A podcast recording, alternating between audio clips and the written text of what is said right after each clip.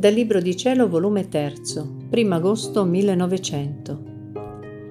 L'uomo, mettendosi di fronte all'umanità di Gesù, ha il bene di potersi purificare, santificare e anche divinizzare nella sua stessa umanità deificata.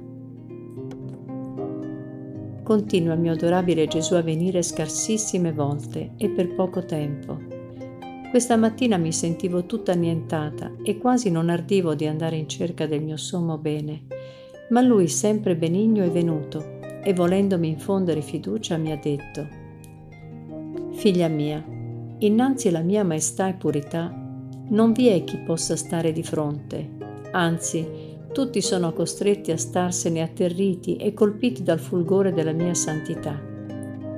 L'uomo vorrebbe quasi fuggire da me, perché tale e tanta la sua miseria che non ha coraggio di sostenersi innanzi a Dio.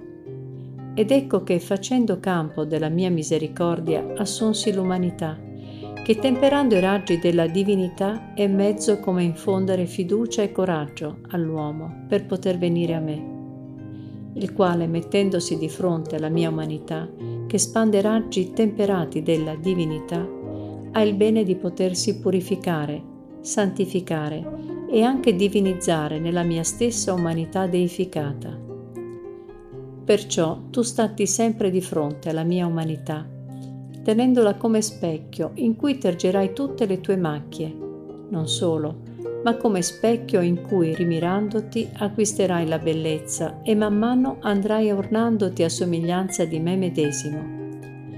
Perché è proprietà dello specchio far comparire dentro di sé l'immagine simile a quella di chi si rimira, se tale è lo specchio materiale, molto più è il divino, perché la mia umanità serve all'uomo come specchio per rimirare la mia divinità. Ecco perciò che tutti i beni all'uomo della mia umanità derivano. Mentre ciò diceva, mi sentivo infondere tale fiducia che mi è venuto il pensiero di volergli parlare dei castighi. Chissà mi avesse dato udienza o potessi avere l'intento di placarlo del tutto ma mentre mi accingevo a ciò, come lampo è scomparso, e l'anima mia, correndo dietro a lui, si è trovata fuori di me stessa, ma non l'ho potuto più ritrovare. E con sommo mio rammarico ho visto tante persone che andavano nelle carceri, altri settari che uscivano per attentare altre vite di re e di altri capi. Vedevo che si rodevano di rabbia perché manca loro il mezzo ancora come uscire tra i popoli e farne macello eppure giungerà il tempo loro. Onde dopo ciò mi son trovata in me stessa tutta oppressa ed afflitta.